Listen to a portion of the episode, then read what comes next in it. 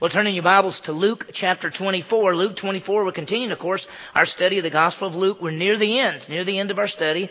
We're seeing the most important truths in God's Word, and that is that Jesus Christ is the Son of God who died and rose again, who pays for sin and conquers death. In this final section, we are seeing the, basically the resurrection of our Savior. He has completed his three, three and a half year ministry, which was in Galilee. He has come to Jerusalem. He's been uh, arrested. He's been tried and he's been crucified.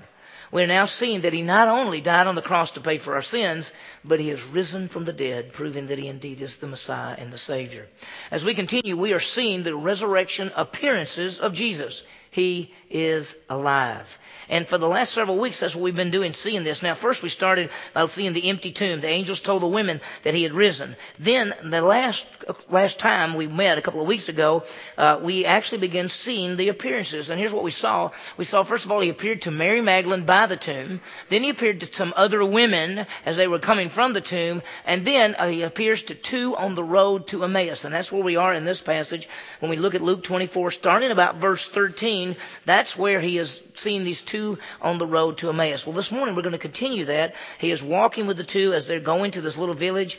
But two things stand out as we look at this passage. First, that Jesus reminds them of the plan of the Messiah, that the plan of the Messiah was to die and rise again. He reminds them that because they, they haven't got it. They thought the Messiah is going to come, that he's going to whip the Romans, he's going to rule, he's David's greater son, he's going to rule on the throne of Israel and be the King of kings and the Lord of lords. But what they've forgotten is that the plan was the Messiah would die and then rise again. And so we're seeing that. He has to remind him of that. But then Jesus teaches the Word of God about himself. He actually takes them through what we would call today as the Tanakh. What's the Old Testament? The Torah Nevi'im Ketuvim. That's the Old Testament. That's what the Hebrews call it. The Jewish people call it today. He took through and taught the Old Testament, showing who he was through there. It's really powerful. We'll see it as we go through the passage. So as we study this morning, we want to be encouraged to proclaim the great truths that Jesus Christ has died and rose again. He's paid for sin. He's conquered death and he gives eternal life to anyone who will believe. Well, as we begin, you know, as believers, we have a goal. One of the goals that we have is to know the Bible, to know the Word of God and to pass it on to others. For us to do that, we have to study it, we have to know it, we have to apply it, and then we have to teach it.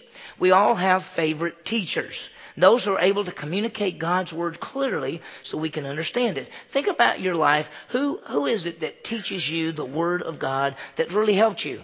See, in my life, there have been three men who actually helped me know the Scripture. One was a man by the name of Nat Clark. His name was James V. Clark. He was the pastor back in Mississippi where I, when I was coaching at Mississippi State, it was the church that I went to. And he actually taught the Bible verse by verse, passage by passage. He helped me put it together. And then some of you know a man named Ken Shepard. He just came and did our men's retreat. He was a pastor in Borger, Texas when I was in seminary. He is a great teacher. I've known him for most of my life, and uh, he helped me see the Bible and put it together as a whole. And then the third great teacher in my life has been a man named Howard Hendricks. He's a professor at Dallas Seminary. He is able to communicate God's Word and truths in a very great way. So, who is your favorite teacher? Who is the best teacher of all? Well, I can tell you who the best teacher is. I know the answer. The best teacher is Jesus. He's the greatest teacher who ever lived. First of all, he wrote the Bible. It's his, it's his work. He knows it. And he taught the Word of God. No one could teach like Jesus. We'll see it in the passage even this morning. But you remember while Jesus was doing his ministry, the religious leaders sent some men to arrest him. They wanted him arrested. And in John chapter 7, they got there and they came back without him. And the religious leaders said, why didn't you arrest him? And they said, no one ever taught like this. He teaches with authority. Well, this morning we're going to see the greatest teacher teaching the Word of God. He takes two people through the entire Old Testament and talks about himself. So wouldn't you have loved to have been there? Wouldn't it have been the greatest thing to hear Jesus teaching? One of these days we'll get to be with him. We'll say, Jesus, uh, teach us Deuteronomy. You know, we didn't like it so much when it was down here, but maybe you could teach it and we would really like it. Maybe that will be good. So we're going to see some great things. Let's begin. Jesus uh, has died on the cross. He's paid for sin, and he has been buried. Three days later, he rose from the grave. The women out, went out to the tomb, and it was empty. Now remember this. As we study these passages, these people who believed in Jesus, they were not expecting him to rise from the dead. They just not put, didn't put it together. Here's these people who believed in him. They saw him crucified. They saw him buried. The women going out in the morning aren't going out expecting to see an empty tomb. They're going out expecting to anoint the body. And when they went out there, it was an empty tomb. And they actually thought maybe somebody took the body when they went out there, one of the women named Mary Magdalene left. She went back to tell Peter, somebody's moved the body. After she left, angels appeared to these women and said to them that why are you looking for the living among the dead? He has risen, just as he said. Don't you remember how he taught that? And then they remembered. And they went back to tell some of the men. Now, what we saw last time, we saw Jesus appeared to Mary Magdalene, and he told her to go tell others. Then Jesus appeared to some of these women, the women who had been at the tomb. They're on the way back, and they are told about Jesus. They see him, and then they are told to go tell other people. And then this morning, as we're seeing it, the, we're seeing our passage this morning. Jesus is is going to appear to two men, two people walking to a village called Emmaus. It's just a little place, seven miles from Jerusalem, and he joins them, but they don't know it's him. He did something miraculous. He did something supernatural. When he started being with them, they didn't recognize him.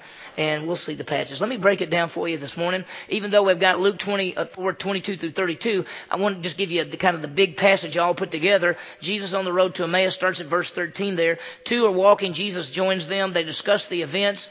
Then they tell about the women at the tomb, and then Jesus actually teaches them. And then the second part of our passage is they get to Emmaus, and they urge Jesus to stay with them. He breaks bread, and they realize who he is, and we see their response. So it's really, really powerful passage, and we'll see it this morning. Let's begin with a re- brief review because we this was a couple of weeks ago that we went through this. We started it. We, uh, as you know, we always go verse by verse, passage by passage. Let me help you put the story together because we actually, if we start at verse 20 21, 22, we're in the middle of the story. So let me give you just a little review. Look at verse 13 of Luke 24.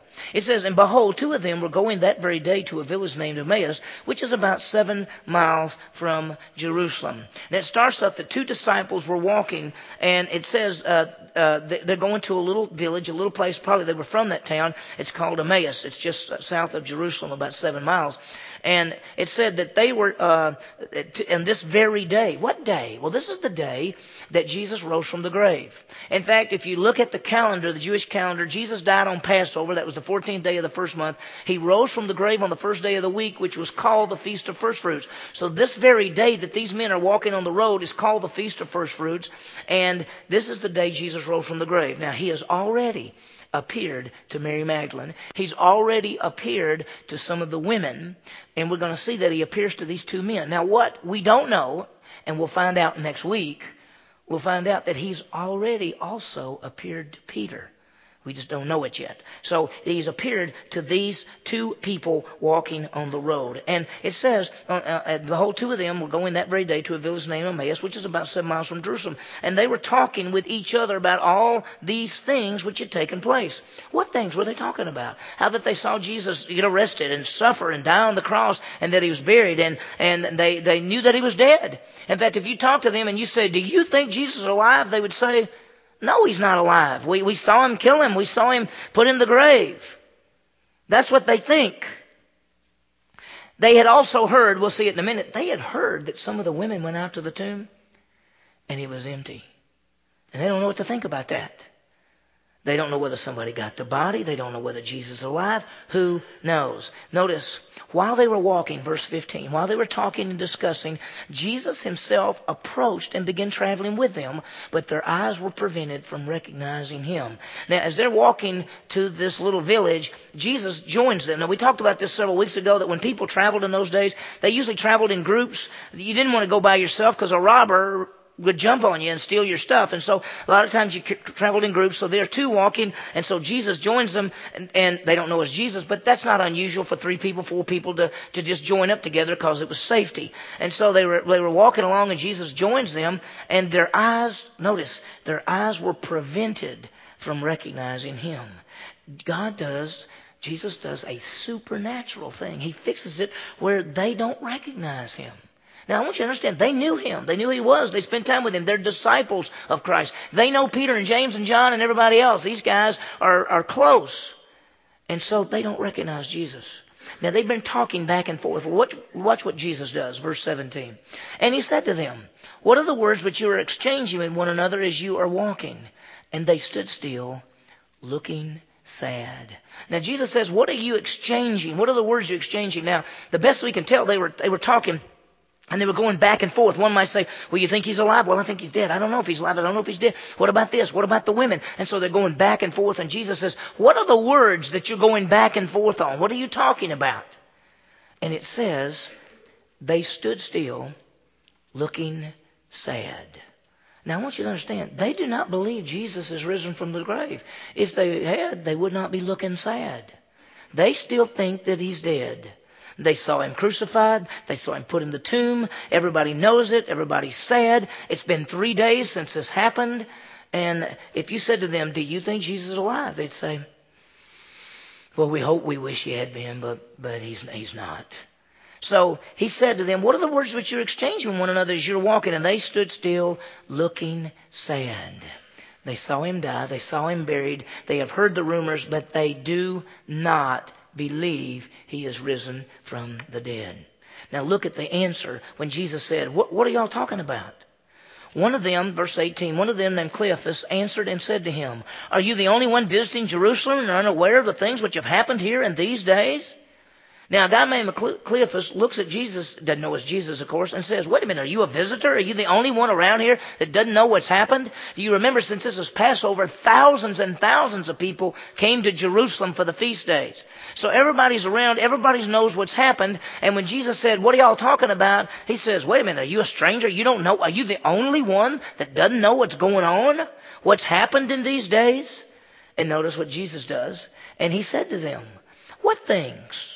And they said to him, The things about Jesus the Nazarene, who was a prophet, mighty in deed and word in the sight of God and all the people. They began to talk about Jesus. They said it was about this man named Jesus. He was a prophet. Now I want you to understand something. By saying a prophet, they're not saying he's not the Messiah. See, the prophet the Messiah, in a sense, was the prophet. Deuteronomy 18:15 says, "The prophet of God who is the Messiah." So when they call him a prophet, they know he was the Messiah. They was the, he was the Savior. They believe that Jesus Christ is the Savior and everything. And so they said, well, it's about Jesus, you know, the, the, the Nazarene, who was a prophet, mighty in deed and word. Several weeks ago, we talked about the deed and the word. The deeds, of course, are what he did. The words are what he said. Now he had an incredible ministry in what he did because he, when most of the, most of his ministry was in around the Sea of Galilee, but people followed him all over the place, and he healed the sick, and he raised the dead, and he forgave forgiveness of sins, and he fed people, and he did all kind of things. He walked on the water, he did all of these things, and people knew about it, and they saw him, and they said his deeds were amazing, they were mighty but his words as well, his message. His message is that he's the Messiah, that he is the Savior, that who would believe in him would not perish but have eternal life. He says, I give eternal life and you'll never perish. He said, I'm the way, the truth, and the life. I'm the resurrection and the life. He said, I and the Father are one. If you've seen me, you've seen the Father. Over and over, he told them who he was. And so they said he was mighty in deed and in word in the sight of God and the people. And then they say the sad thing and how the chief priest, verse 20, and our rulers delivered him to the sentence of death and crucified him. We saw what happened. We saw the religious leaders who hated him because he made them look so bad, because they didn't want to lose their positions. We saw the religious leaders get him and arrest him and try him and take him to the Romans, and the Romans put him to death. The Romans crucified him. And for those weeks that as we went through those passages, we saw the crucifixion of our Savior and how He's beaten and wounded and bruised and put on the cross and separated from the Father and paid for our sins. Because we must realize that when Jesus Christ died on the cross, He paid for the sins of mankind. He's the satisfactory payment not for our sins only, but for the sins of the entire world. So He's that payment. They took Him off the cross. They buried Him. They saw all that. And as far as they know, He should still be in that tomb. And if the tomb is empty, somebody must have gotten that body because they just don't grasp it. Then notice the next words because this is the key.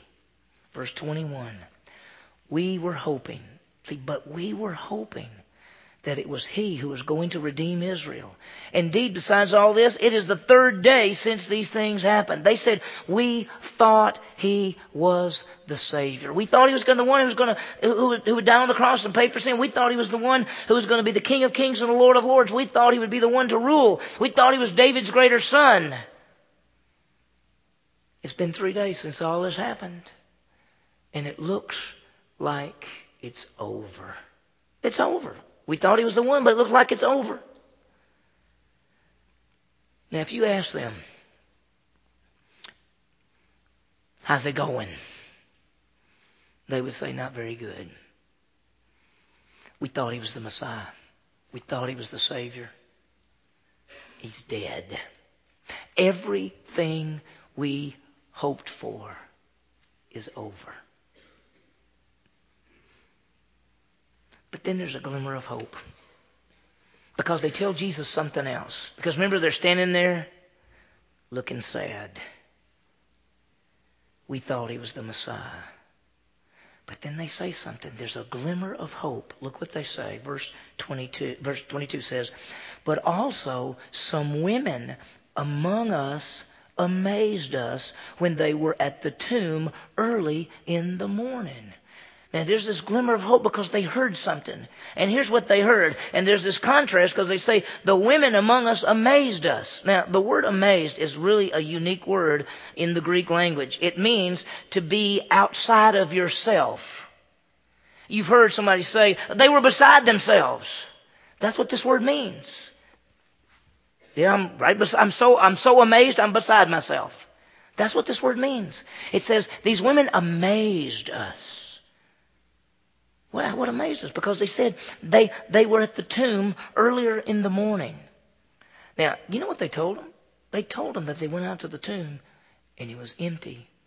And two angels came and told them that Jesus was alive. Now, I want you to understand something. In the first century, the testimony of a woman was not usually respected. Look at verse 11.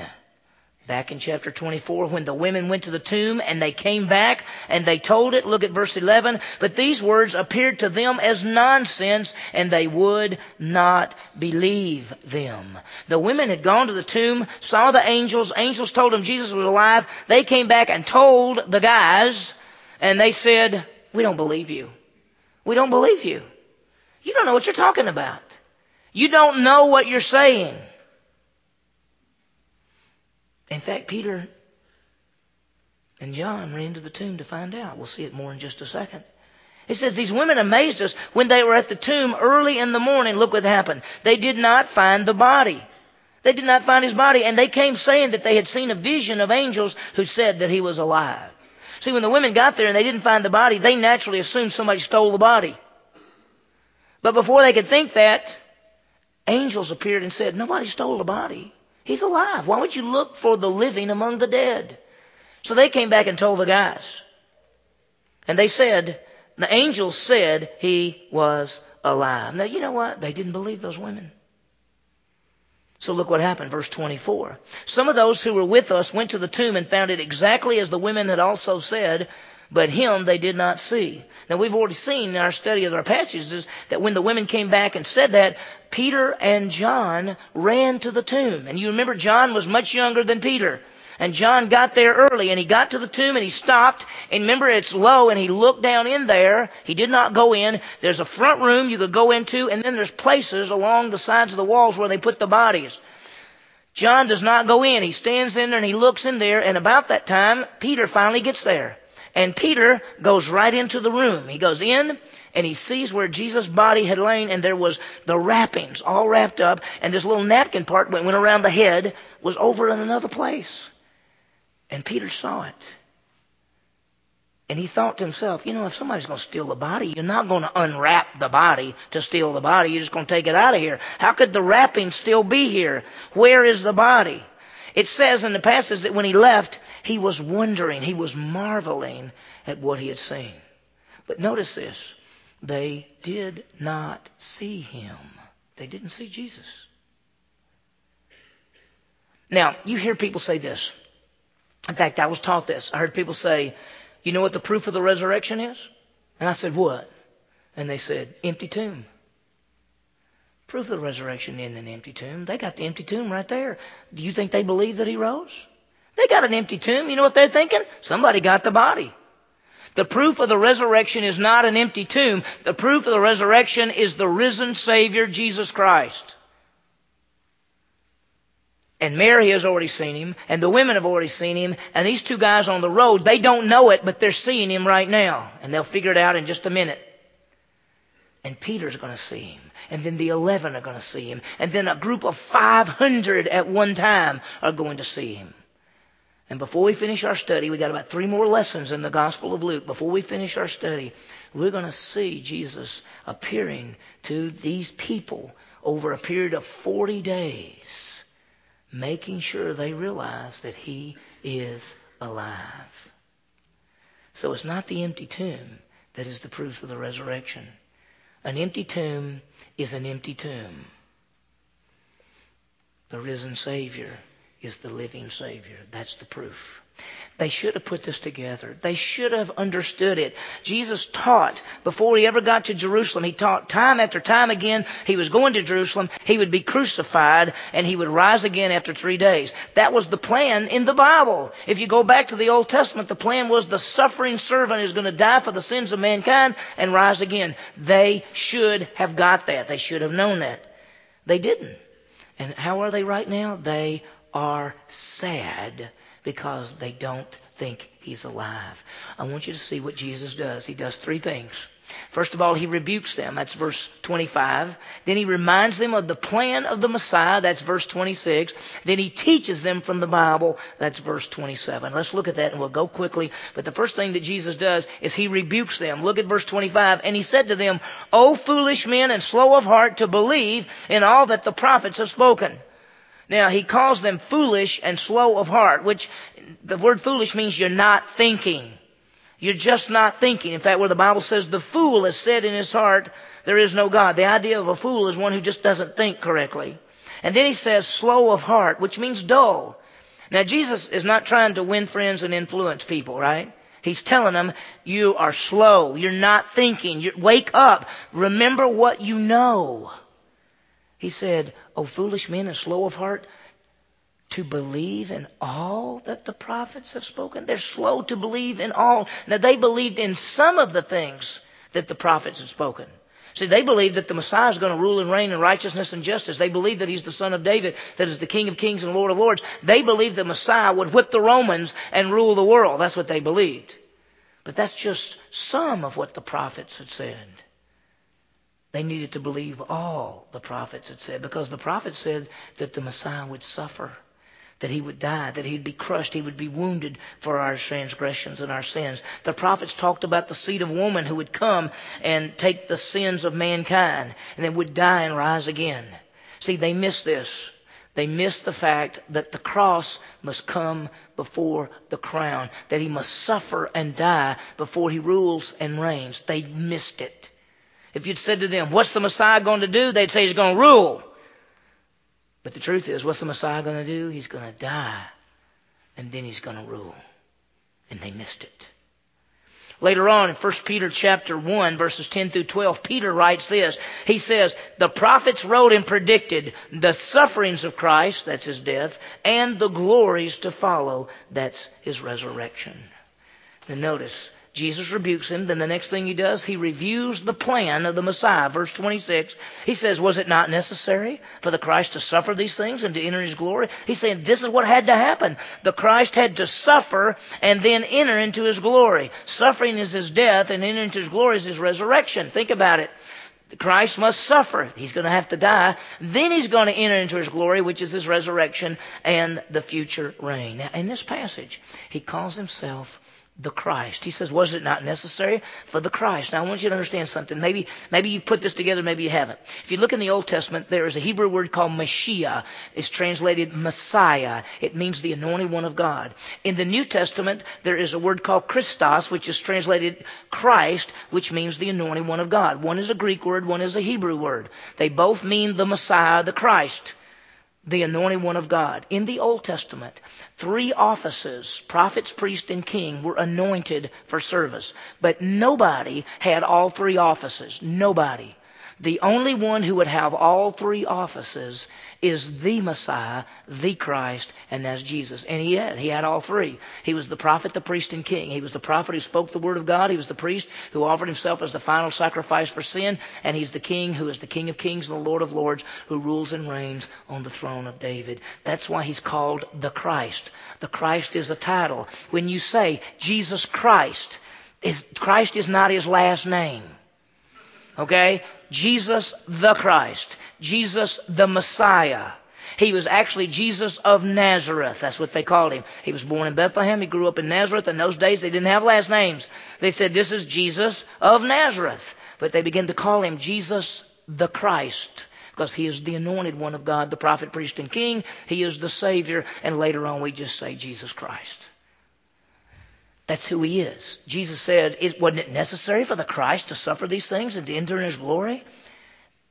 The plan of the Messiah was to come to the earth, to die on the cross, to pay for sin, that's suffering, and then to rise again, that's his glory, and to give eternal life to all who believe. Now, watch what he does. He then teaches. Uh, there's the Isaiah 53, he would die, and then, go, yeah, go to the next one, and that he would rise again. Now, watch what he does. He's going to teach the Bible to them. Verse 27. Then beginning with Moses and with all the prophets, he explained to them the things concerning himself in all the scriptures. Now he started going back to the first five books of the Bible. Now the Hebrew Bible was called, or is called the Tanakh. It comes from three words, Torah, Nevi'im, Ketuvim. That's the prophet, the, uh, the law, the writings, and the prophets. That's what they. So if you go to a Jewish person, don't say Old Testament because they don't hold to a New Testament. So if you're going to talk to a Jewish person, say the Tanakh. He took the, what we'd say the Old Testament, the Tanakh, and he taught, beginning with the first five books, the Law of Moses, and then the rest of the Bible sometimes was called the prophets. He taught, taught all the way through about himself.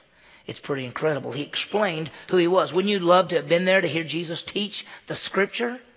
To take through the Bible. Listen, he said, he probably went and talked about Genesis 3.15, the seed of woman is the Messiah. Genesis 12, the seed of Abraham is going to bless the entire world. That's the Messiah. And Genesis 22, when Abraham was going to offer up Isaac, and they said, the Lord will provide. The provision is the Messiah. In 2 Samuel chapter 7, he's the son of David. He's the greater son and the king. Isaiah 53, he's the one who suffers and serves, uh, suffering servant who dies for us. In Psalm 16.10, he's the one who rises from the dead. In Micah 5, he's the one born in Bethlehem existing from all eternity. In Isaiah 9, he's the wonderful Father, the mighty counselor, the Prince of Peace. In Isaiah 7, he is the one born of the Virgin. He is the one that is the picture of the tabernacle. He is the priesthood. He is every sacrifice in the Old Testament. He is the feast days because he died on Passover and rose on first fruits.